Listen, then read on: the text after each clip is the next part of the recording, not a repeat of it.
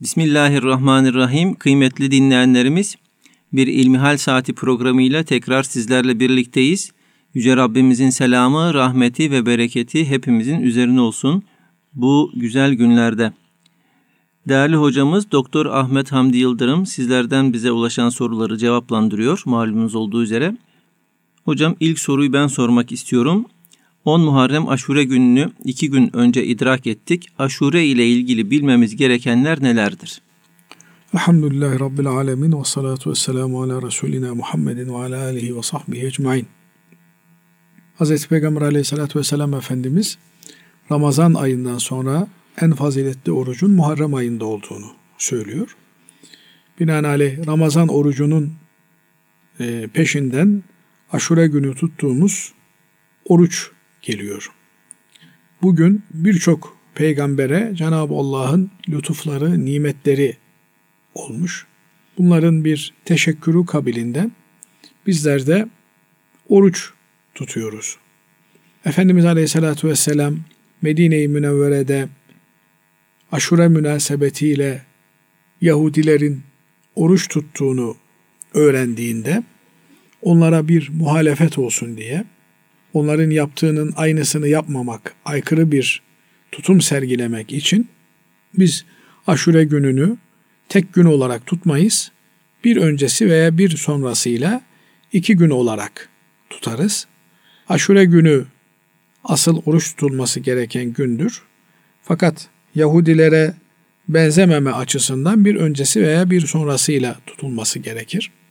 İbadetlerimizde bile bırakın kültürel yaşantımızı, bırakın içtimai, iktisadi hayatımızı, ibadetlerimizde bile Yahudilere, Hristiyanlara benzememe düsturu burada karşımıza çıkıyor. Nihayetinde Yahudilerin de inandığı Allah, Hristiyanların da inandığı Allah aynı Allah. Her ne kadar onlar Allah inançlarına bir takım şirk unsurlarını karıştırıyorlar. Bu yönüyle müşrikane bir kulluk içerisine giriyorlarsa da nihayetinde Allah'a inanıyorlar. İncil'i de Cenab-ı Allah gönderdi. Zebur'u da, Tevrat'ı da Cenab-ı Allah gönderdi. Kur'an-ı Kerim'i de Cenab-ı Allah gönderdi. Nitekim Kur'an-ı Kerim'de Cenab-ı Allah Kur'an-ı Kerim'in önceki kitapları tasdik eder mahiyetinde gönderildiğini ifade ediyor.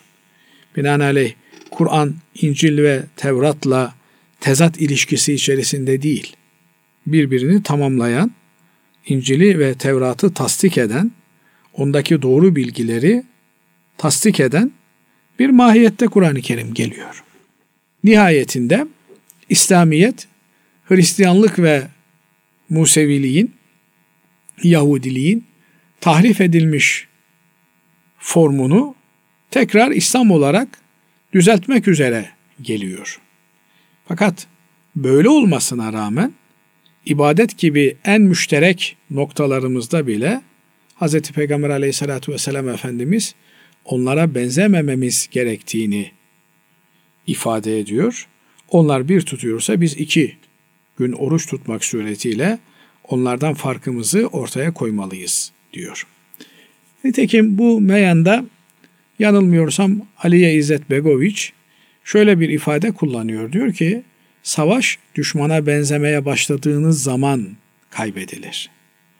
Şimdi biz kendimizi aşure günü münasebetiyle, Muharrem ayı münasebetiyle şöyle bir kontrol ettiğimizde, dönüp kendimize baktığımızda acaba biz düşman dediğimiz değil mi? İşte 1920'de Yunan'ı denize dökmüşüz. Evet. Fransız'ı, İngiliz'i Kurtuluş Savaşı ile memleketimizden sürmüşüz. İtalyanları bu topraklara geldiklerine pişman etmişiz. Bunlar düşman unsurlar. Şimdi bakıyorsunuz ne kadar siz düşmanınıza benziyorsunuz. Ne kadar düşmanınıza benzemeye başladınız. Ne kadar diğer kültürlerle içli dışlı hale geldiniz. Şöyle bir sokağa baktığınızda efendim insanların giyim kuşamlarına baktığınızda, yiyip içtiklerine baktığınızda hakikaten ne kadar durumumuzun vahim olduğunu görüyoruz. Binaenaleyh Muharrem ayının aşura gününün bize en büyük tembihi ibadette bile benzeşmeyi kabul etmeyen peygamberin aleyhissalatu vesselam bizim bugün içinde bulunduğumuz bu hali pür melali önceden tabi bir mucize olarak bize haber veriyor aleyhissalatü vesselam Efendimiz. Onların diyor peşinden gideceksiniz diyor sizden önceki milletlerin, toplulukların peşinden gideceksiniz. Adım adım, karış karış onları takip edeceksiniz diyor. Hatta onlar bir kertenkele yuvasına girecek olsalar, keler yuvasına girecek olsalar siz de gireceksiniz diyor. Dolayısıyla bugünkü hali pür Efendimiz Aleyhisselatü Vesselam mucizevi beyanlarıyla bize haber veriyor. Bu yüzden bu toplumsal yozlaşmanın üzerinde, fesadın üzerinde kafa yormamız ve nasıl kendimizi, neslimizi, çevremizi, toplumumuzu kurtarabiliriz diye fikir üretmemiz gerekiyor. Adım atmamız gerekiyor. Derler ki Endülüs'teki Hristiyanlar, İspanya'daki İslam hakimiyeti dönemindeki Hristiyanlar Müslümanlar gibi yaşıyorlardı. Sonra bir gün papazlarından, kanaat önderlerinden bir tanesi biz kendi giysimizi giymeliyiz, Müslümanlara benzememeliyiz diye ortaya çıkıp kendi kültürel devrimlerini yaptılar. Biz maalesef kültürel olarak, yaşantı olarak batının hegemonyasına girmiş durumdayız. Yani bizim sokaklarımızın Paris sokaklarından, Roma sokaklarından, efendim Londra sokaklarından bir farkı yok. Daha beter de diyebiliriz. Böyle bir kültürel yenilmişlik söz konusu. Böyle bir yenilmişliğin üzerine siyasi bir zafer beklemek abes bir şey. Yani dolayısıyla acilen kendi toplumumuzu inşa edecek asli kodlarımıza dönmemiz gerekiyor. Bu olmadığı sürece boşuna beyhude çabalar içerisinde bulunuyoruz demektir. Bütün bunları bize aşure orucunun hatırlatması, düşündürtmesi gerekiyor. Bir diğer tabi hadise de bu günde cereyan etmiş olan vahim bir olay, bir e, nasıl ifade edeceğim bilemiyorum. Trajedi. Bugün Efendimiz Aleyhisselatü Vesselam'ın torunu cennet reyhanlarından biri Hazreti Hüseyin Efendimizin katledilişinin, şehit edilişinin de yıl dönümü. Tabi bu olayı da iyi okumak gerekiyor. Şimdi bir taraf Hazreti Hüseyin'i Sünniler öldürdü diye propaganda yaparak bunu Sünni düşmanlığına çevirmeye çalışıyor. Bu bir vahşet ve bu vahşeti yapanlar, yapılmasına zemin hazırlayanlar Hz. Hüseyin Efendimiz'i Irak'a davet edip sana biz burada beyat edeceğiz. Seni burada koruyacak 18 bin kişilik bir ordu var deyip Hz. Hüseyin Efendimiz'i Irak'a davet edenler sonra da aynı davet edenlerin bizzat kendilerinin Hz. Hüseyin Efendimiz'e ihanet etmeleri neticesinde onu kahramanca bir mücadelenin, çarpışmanın sonunda şehit etmeleri. Dolayısıyla Hz. Hüseyin Efendimiz'i kim Irak'a davet etmişse o gün onu orada katledenler onlar. Bunlar eğer kendilerini bu tarihi e, ihanetlerinden beri tutmaya çalışıyorlarsa boşuna uğraşıyorlar.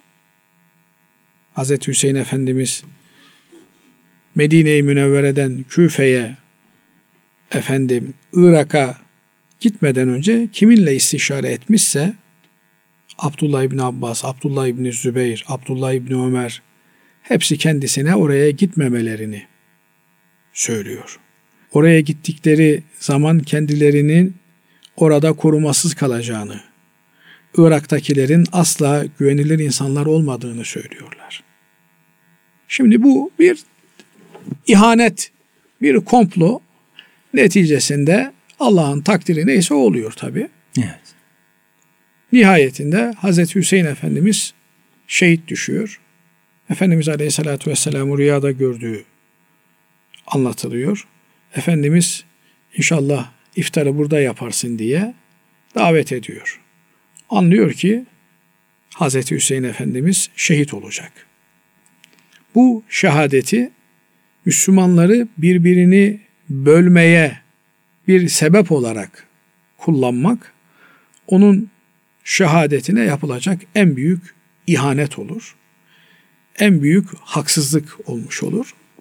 Bu yönüyle de bu hadiseyi bilip evet Hazreti Hüseyin Efendimiz için gözyaşı dökeriz. Üzülürüz. Fakat şunu da biliriz ki Hazreti Hüseyin Efendimiz bir ihanetin, bir gadrin, kendine taraftar olduğunu söyleyenlerin ihanetine, münafıklığına kurban gitmiş biridir. Hazreti Hüseyin Efendimiz'i öldürenler Sünniler değildir. Nitekim o gün Sünni, Şii diye bir ayrım da söz konusu değildi. Evet. Eğer illa bir ayrım yapmak gerekiyorsa Hz. Hüseyin Efendimizin tarafında olduğunu, olacağını söyleyenler tarafından ihanete kurban gittiğini tarih kitapları haykırıyor. Bu sorumluluğu da onların üstlenmesi, alması gerekir. Kaldı ki bu tarihi hadiseleri ibret nazarıyla okuyup değerlendirmek lazım. Bunların üzerinden bir ayrılık devşirmek doğru değil. İkinci bir nokta da aşure günü maalesef dini kimliğinden soyutlanıyor memleketimizde gün geçtikçe. Bir aşure çorbasına kurban ediliyor. Bu yönüyle işte aşure çorbası pişirdin mi sen bu günü ihya etmiş evet. sayılıyorsun. Öyle. Bu komediden de kurtulmamız lazım artık. Bu bidatten de kurtulmamız lazım.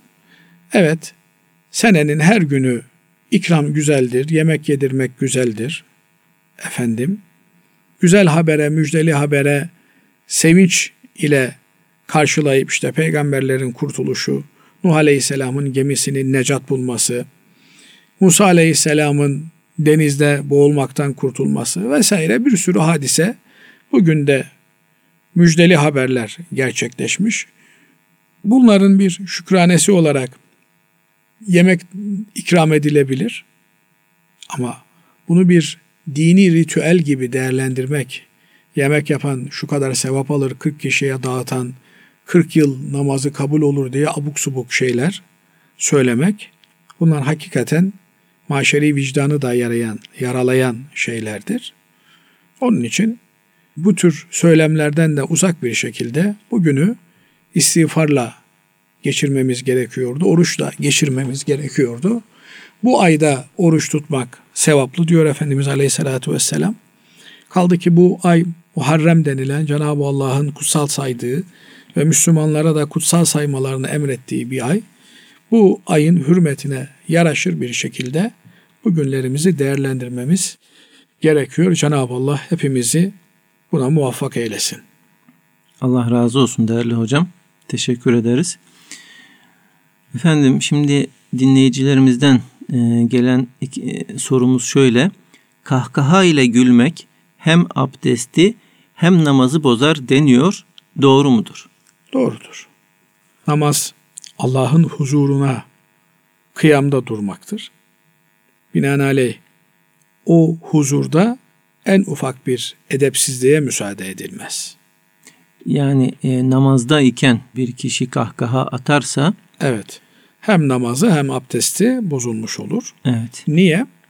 İfade etmeye çalıştığımız gibi huzura girdiğinizde o huzurun edebine göre hareket etmeniz gerekiyor. Huşu ile yani başınız önünüze eğik, yüce Yaradan'ın huzurunda olduğunuzun şuurunda olarak namaz kılmanız gerekiyor. Eğer kahkaha atarsanız sizi kapıdan dışarıya attıkları gibi binadan da pencereden de dışarıya atarlar.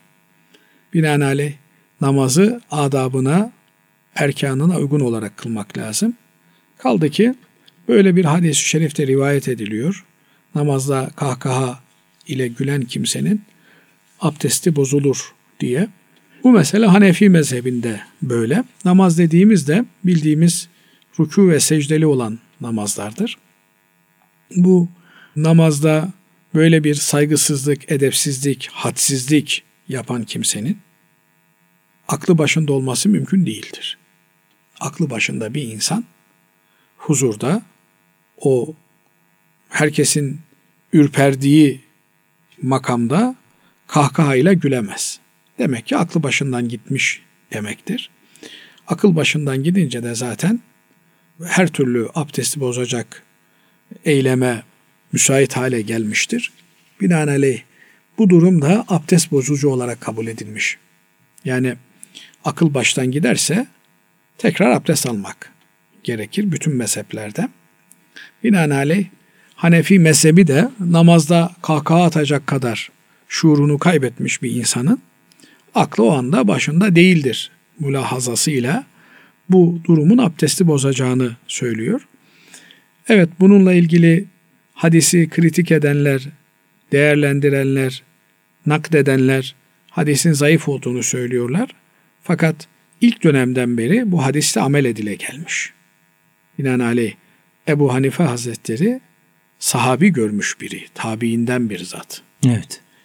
Onun hadisleri değerlendirme kabiliyeti, anlayışı haliyle bu nosyona sahip olması onun değerlendirmelerine bir anlam yüklüyor. Kaldı ki bu illetle de bağdaşınca yani namazda gülmek ne demek ya? Yani hadi insan tebessüm eder, güler diyelim ki ama kahkaha atmak ne demek namazda? Namaz. Ya bırakın namazı bir Müslüman Hz. Peygamber aleyhissalatü vesselam Efendimizin kahkaha attığı görülmemiş. En sevinçli olduğu anlarında en fazla dişleri görünmüş tebessüm ederken. Siz namazda kahkaha atacaksınız. Akıllı bir insanın yapacağı bir iş değil. Binaenaleyh namazda böyle bir çılgınlık akılsızlığa delalet eder. Aklın başından gitmesi de bir insan için abdestini bozacak bir unsur olarak değerlendirilir. Evet. Üçüncü sorumuz şöyle. Dinleyicimiz diyor ki anne ve, ve babanın yaptığı kötülükleri Allah evlatlarından mı çıkarır? Yani evlatların başına bir musibet gelir mi? Tabi ayeti kerime ve la tezru vaziratun vize buyuruyor. Kimse kimsenin yükünü yüklenmez. Kimse kimsenin günahını tahammül etmez. Fakat şöyle de bir şey söz konusu. Üzüm üzüme baka baka kararır diyoruz. Binaenaleyh bir anne baba eğer kötü karakterli ise onların yetiştirdiği çocuklara da bu karakter yansıyor, aksediyor. O karakterinin gereğini yaptığında da bela ve musibeti görüyor. Yoksa Cenab-ı Allah iyilik yapan anne babanın iyiliğinin çoluğuna, çocuğuna geçeceğini ifade ediyor. Fakat kötülük yapanların kötülüğünün geçeceğini ifade etmiyor. Aksine kimse kimsenin yükünü yüklenmez, günahını omuzlamaz deniyor. Ancak ahlak dediğimiz şey bulaşıcı olduğu için, sirayet edici olduğu için bir insan yetişirken annesini babasını taklit ederek yetişiyor. Hayatını onlar şekillendiriyor. Nitekim Efendimiz Aleyhisselatü Vesselam Kullu mevludin yuledu alel fıtra. Doğan her çocuk fıtrat üzere tertemiz doğar buyuruyor. Yani günahsız, tertemiz doğar. Sonra anası babası onu Yahudi yapar, Mecusi yapar veya Hristiyan yapar. Eğer Müslümansa da fıtratı üzerine Müslüman olarak hayatını devam ettirir. Binaenaleyh burada annenin babanın çocuğu bir yöne, bir istikamete yönlendirmesi haliyle onun eğitiminde rol almasından kaynaklanıyor. Bu noktada da yanlış yönlendirilmiş olan, yanlış yetiştirilmiş olan evlatların da ana babalarının karakterlerinden bir nasip aldıkları inkar edilemez bir gerçek. Evet. Allah razı olsun değerli hocam. Kıymetli dinleyenlerimiz. Şimdi kısa bir araya gidiyoruz. İnşallah aradan sonra tekrar programımıza kaldığımız yerden devam edeceğiz. Huzur bulacağınız ve huzurla dinleyeceğiniz bir frekans. Erkam Radyo, Kalbin Sesi. Kıymetli dinleyenlerimiz İlmihal Saati programımıza kaldığımız yerden devam ediyoruz. Değerli hocamız Doktor Ahmet Hamdi Yıldırım efendim sizlerden ulaşan soruları cevaplandırıyor. Hocam taksitle alınan bir mal aynı yere peşin olarak satılabilir mi? Tabi taksitle alınan bir mal aynı yere peşin olarak satıldığında sıkıntı var. Yani bu bir tür kandırmaca anlamına geliyor. Söz gelimi telefonu taksitle 120 liraya alıyorsunuz. Her ay 10 lira ödeyeceksiniz. Sonra telefonu aldığınız yere 100 liraya peşin satıyorsunuz. Böylelikle elinize 100 lira nakit para geçmiş oluyor. Bu nakit parayı da 120 lira olarak vadeli aldığınız yere ödüyorsunuz. Bunu direkt olarak 100 lira alıp 120 lira olarak ödeseniz bunun faiz olduğu açık. Evet. Ama araya bir mal koyuyorsunuz. Efendim adamın gözlüğünü alıyorsunuz diyelim. Bu gözlüğü 12 ay vadeli olarak ayda 100 lira 100 lira ödemek üzere senden alıyorum diyorsunuz. Tekrar aynı adama 1000 liraya şimdi sana satıyorum diyorsunuz. Bunu Efendimiz Aleyhisselatü Vesselam hadislerinde bey'ul ayne, ayne satışı olarak ifade ediyor. Türkiye'mizde farklı yöntemlerle bu işi yapanlar söz konusu. E, bir malı almaktan maksat o mal ile ihtiyacımızı gidermek olmalı. Bunun adına ticaret deniyor. Yani bir malı ya kullanmak üzere alırsınız veya kullanıcıya satmak üzere alırsınız. Ama bir malı aldığınız yere tekrar geri satmak üzere almanızın bir anlamı yok.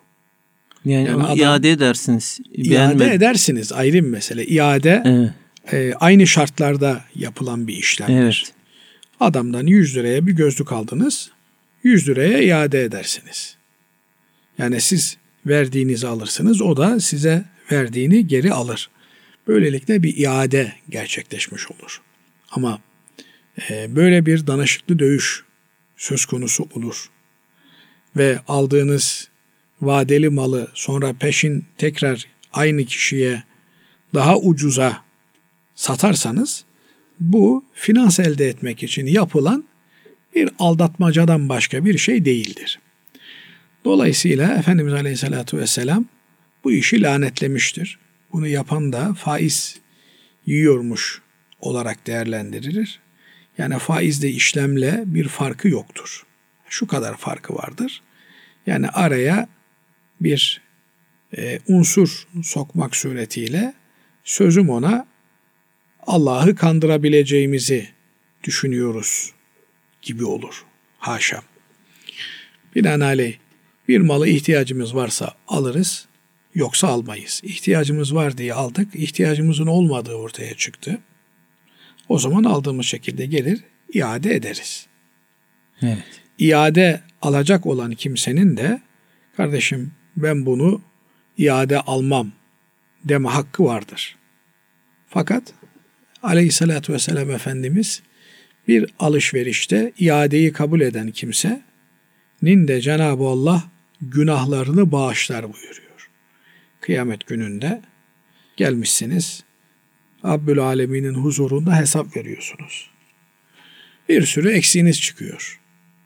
Derken melekler diyorlar ki ya Rabbi bu kimseden alışveriş yapan bir kimse malını almış memnun kalmamıştı. Sonradan getirip geri iade etmek istemişti. Bu zat da hay hay demiş kabul etmişti. Madem sen benim kulumun iadesini kabul ettin, ben de senin günahlarını iade ediyorum, affediyorum, bağışlıyorum der diyor Hazreti Peygamber Efendimiz. Cenab-ı Allah böyle der.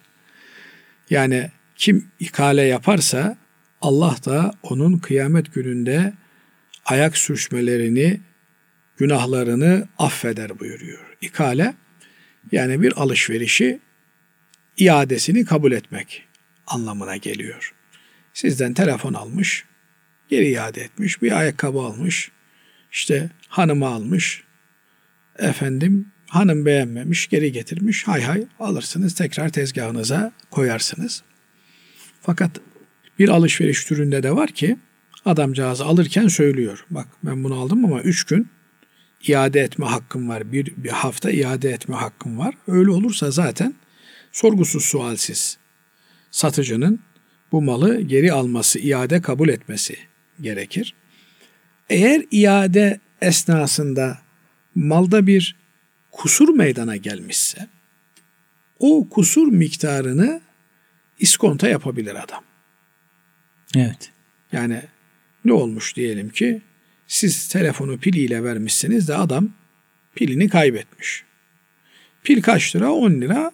Siz malı kaça sattınız? 100 liraya 10 lirayı düşürürsünüz. Yani pilsiz olarak geri alırsınız malınızı. Fakat böyle vadeli bir satışın düşük fiyattan peşine çevrilmesi tamamen finans ihtiyacını karşılamaya yönelik bir eylemdir. Bu doğru değildir. Peki bu insan finans ihtiyacını nasıl giderecek? Adamın paraya ihtiyacı var. Nasıl giderecek bunu? Finans ihtiyacını gidermenin başka helal yolları var. Onları kullanacak. Efendim eğer bir tüketime yönelik bir ihtiyaçsa tüketim kredisi eşten dosttan talep edecek. Fakat bu talep edilen meblağın borcun da zaruri bir ihtiyaç için olması gerekir. Yani adam evinin perdeleri geçen sene taktırmış, bu sene eskimiş geliyor gözüne. Bu perdeleri değiştireyim, 5000 liraya ihtiyacım var. Böyle bir borçlanmak doğru bir borçlanmak olmaz. Ama hakikaten perdeler dökülüyordur. Dışarıdan insanlar içeriği görüyorlardır. O zaman bir zaruret vardır. Evin mahremiyeti için eve perde almak gerekir. Fakat ev camdan göründüğü için cam boyunca o perdeyi tutmak gerekir. Yani şimdi bir buçuk metre bir cam var, cam eni var. Sen bütün duvarı kaplıyorsun. Kaldı ki bütün duvarı da bir çarpı üçte kaplıyorsun. Bu bir israf. Yani bu israf için borçlanmak caiz değil. Kendi öz sermayenden de karşılasan bu da sıkıntılı. Daha da on bir dereceye kadar diyelim. Binaenaleyh tüketim kredisinde zaruri ihtiyaçlar için borçlanma yapılır. Ev zaruri bir ihtiyaçtır. İhtiyaç olduğu için ev alan bir kimse eşinden dostundan borç ister. Efendim evlenecekse bir genç evlilik zaruri ihtiyaçtan sayılır. Bu durumda da borçlanabilir. Eğer yatırım için borçlanıyorsa yatırım için borçlanmak caiz olmaz. Yatırım için ortak aranır. Kardeşim şöyle bir iş yapmayı düşünüyorum. Şöyle karlı olduğunu hesapladım. Sen de gel burada bana ortak ol. Veya eğer iş gücü sahibi olan kimsenin elinde hiç sermaye yoksa sermayesi olan kimseye gider der ki ben emeğimi koyayım sen sermayeyi koy beraber bir ortaklık inşa edelim. Bu tür bir ortaklıkla finans ihtiyacını karşılar. Veya farklı yöntemler söz konusu olabilir. Çünkü paranın bizatihi kendisi maksat değil Basri Hocam. Yani para yenmiyor, işinmiyor. Parayı muhakkak bir yerde değerlendirmek, kullanmak için insanoğlu istiyor, arıyor. Eğer bu yeme içme ise peşin değil, veresiye bunu karşılayabilir. Giyim kuşamsa yine aynı şekilde yapabilir. Genelde insanlar faizi ortaklığa tercih ediyorlar. Çünkü kendince bir hesap yapıyor. Diyor ki ben diyor burada diyor faiz olarak yüzde yirmi öderim diyor. Ama ortaklık yaptığımda yüzde elli yüzde elli olması lazım. Ne gerek var kardeşim diyor. Ama şeyi unutuyor. Yani faizi yüzde yirmi olarak verirken onu muhakkak verecek. Batsa da verecek, çıksa da verecek, ölse de verecek, kalsa da verecek. O gün evinde cenaze dahi olsa icra memuru gelir. Paranı ver, vermiyorsan eşyanı alır götürürüm der. Hatta cenazesine bile haciz koyabilir. Ama ortaklık öyle değil. Ortaklık kazanırsan yüzde elli vereceksin ama kaybedersen o zararına da ortak olmuş oluyor. Dolayısıyla böyle olunca ortaklığın bir e, kutsallığı olmuş oluyor. Ortaklık demişken de müsaade ederseniz evet. bir hadisi şerifi hatırlatmak isterim Basri Hocam. Buyurun hocam. Buyuruyor ki Efendimiz Aleyhisselatü Vesselam Cenab-ı Allah şöyle buyurur diyor. Ben ortaklık yapan iki kişinin üçüncüsüyüm. Birbirlerine ihanet etmedikleri sürece. Şimdi iki kişi ortaklık yaptığında üçüncü ortak kim oluyor? Allah oluyor. Cenab-ı Allah oluyor. Üç kişi ortak olmuş oluyorlar. Binaenaleyh 100 lira sermayeleri vardı. Çalıştırdılar. 150 lira yaptılar. Ne oldu? 50 lira kar ettiler. Karı nasıl bölüştürmek lazım? Üç ortak, üçe, üçe bölmeleri lazım. Şimdi genelde kimse bunu hesap etmiyor. İkimiz diyor yaptık, kazandık, ettik. 50 liranın 25'i senin, 25'i benim. Ama Cenab-ı Allah diyor ki ben diyor üçüncüleriyim diyor. Yani onlar sermaye koydular ama ben o sermayeyi garantörlük yapıyorum. Koruyorum, muhafaza ediyorum, nemalandırıyorum. Kar ediyorlar. Birbirlerine ihanet etmezlerse. O da temel şart. Ne zaman ihanet başlıyor? Ya işte biri ben çalışıyorum o yatıyor. Biri parayı ben verdim kardeşim öbürünün verdiği bir şey yok diye başladılar mı birbirlerine ihanet etmiş oluyorlar. Binaenaleyh bereketin kaçmaması için karı da üçe bölmeleri lazım. Üçte biri, bir ortağın üçte biri, bir ortağın üçte biri Cenab-ı Allah'ın yani onu da fakire, fukaraya dağıtmaları lazım. Ki o ticaretlerinin bereketi olsun, o ticaretleri böyle düzgün çalıştıkları sürece ebediyen devam etsin. Cenab-ı Allah bu tür bir ticaret yapmayı hepimize nasip eylesin. Allah razı olsun. Nitekim evet. böyle tüccarlar için Cenab-ı Allah büyük müjdeler veriyor. Bu hadisi şerifte geçtiği gibi. Efendimiz Aleyhisselatü Vesselam bu tür sadıkane ticaret yapan kimselerin peygamberlerle beraber olduğunu söylüyor. Niye? Çünkü peygamberler dinin teorisini vaz ediyorlar, pratiğini yaşıyorlar. Sadık bir ticaret yapan kimse de o dinin pratiğini insanlara gösteriyor. Nitekim İslamiyet'in bütün dünyaya yayılmasında düzgün ticaret erbabının çok büyük etkisi olmuştur. Koca bir işte Malay dünyası, Endonezya'sı, Malezya'sı vesairesi düzgün bir tüccar sebebiyle Müslüman olmuşlardır. İslamiyet'in Afrika'nın derinliklerine kadar yayılması hep ticaret kervanlarıyla olmuştur.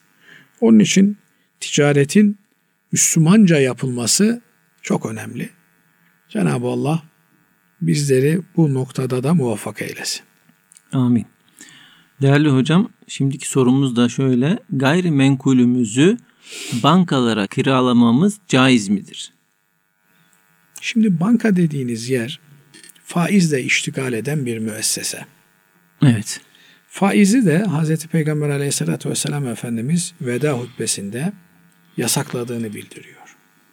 Kur'an-ı Kerim ayetleri faizi yasak olarak bize bildiriyorlar. Hatta Cenab-ı Allah buyuruyor ki faizi bırakın. Bırakmazsanız Allah ve Resulüne savaş açmış olursunuz. Dolayısıyla banka dediğiniz müessese bir savaş halinde Allah'a ve peygamberine savaş ilan etmiş. Sizin mülkünüzde bu savaş veriliyor. Yani siz böyle bir savaşa dine karşı, Allah'a karşı, peygambere karşı savaşa lojistik destek sağlıyorsunuz. Bu akıl kârı bir şey değil. Dolayısıyla böyle bir günaha ortak olmuş olursunuz. Allah muhafaza etsin. Nitekim ayeti kerimede de وَلَا تَعَوَنُوا عَلَى الْاِثْمِ وَالْعُدْوَانِ Günah ve düşmanlıkta işbirliği yapmayınız, yardımlaşmayınız. Efendim ben bir şey yapmıyorum, dükkanımı kiraya verdim. Öyle bir gerekçeyi de kabul etmezler. Bugün siz kanunen yasak olan bir yere dükkanınızı verseniz, kiraya verseniz, sizi yardım ve yataklık etmekten derdest ederler, tutuklarlar. Mahkemeye verirler. Efendim bana ne kardeşim ben paramı bilirim. Öyle bir şey yok. Dolayısıyla bir Müslüman Allah ve peygamberine karşı savaş açıldığında Allah'ın ve peygamberinin yanında olmak durumundadır. Karşı tarafa lojistik destek sağlamak doğru değildir. Nitekim Hz. Peygamber Efendimiz faizle ilgili alan da veren de şahitlik yapan da yazıyı yazan da lanetlidir diyor. Yani bizzat eylemin içerisinde olanlar ve o işe lojistik hizmet sağlayanlar hepsi lanete uğrarlar buyuruyor. Binaenaleyh bir Müslüman böyle bir günaha asla razı olmaz, bulaşmaz. Evet. Ee, bir sonraki sorumuz şöyle. Ee, değerli hocam, borç alınan kişi ölünce borç kime ödenir? Kimseden borç aldığımızda eğer borcumuzu ödeyemeden kişi vefat etmişse derhal borcumuzu götürüp varislerine teslim etmemiz gerekir. Böylelikle mirasa dahil edilir. Biliyorsunuz kişi öldüğünde geriye bıraktığı mal varlığı terekesinden yapılan ilk iş cenaze defin hizmetinin görülmesidir. Ondan sonra kişinin borçlarının ödenmesi gerçekleştirilir. Peşinden de malının üçte birini geçmeyecek miktarında vasiyetleri varsa o vasiyetler yerine getirilir. Kalan kısmı mirasçılarına paylaştırılır. Binaenaleyh eğer işte Ahmet Efendi'den 10 bin lira borç almışsınız. Bugün öderim, yarın öderim derken ölmüş adamcağız. Evet. Onun hizmetiyle meşgul olanlara babanızdan işte abinizden annenizden işte kardeşinizden kimse 10 bin lira borç almıştım buyurun 10 bin lirayı size takdim ediyorum diyerek vermek gerekir. Böylelikle o 10 bin lira terekenin içerisine girer ve mal varlığı dediğimiz, kalan mal varlığı dediğimiz terekeden de cenaze ile ilgili hizmetler, borçlar, vasiyetler ve peşinden de miras taksimi gerçekleştirilir. Eğer bu olmamış ise, geç kalınmış ise o zaman kaç tane mirasçısı var? İşte üç tane oğlu var diyelim vefat edenin. Üç kişiye bölüştürülerek onlara ödenir. Yani adam öldü diye ben borçtan kurtuldum olmaz. Binaenaleyh o borcun bir şekilde mirasçılarına intikal ettirilmesi gerekir. Evet. Allah razı olsun kıymetli hocam. Değerli dinleyenlerimiz bir İlmihal Saati programının daha sonuna ermiş bulunuyoruz. Hepinizi Allah'a emanet ediyoruz efendim. Hoşçakalın.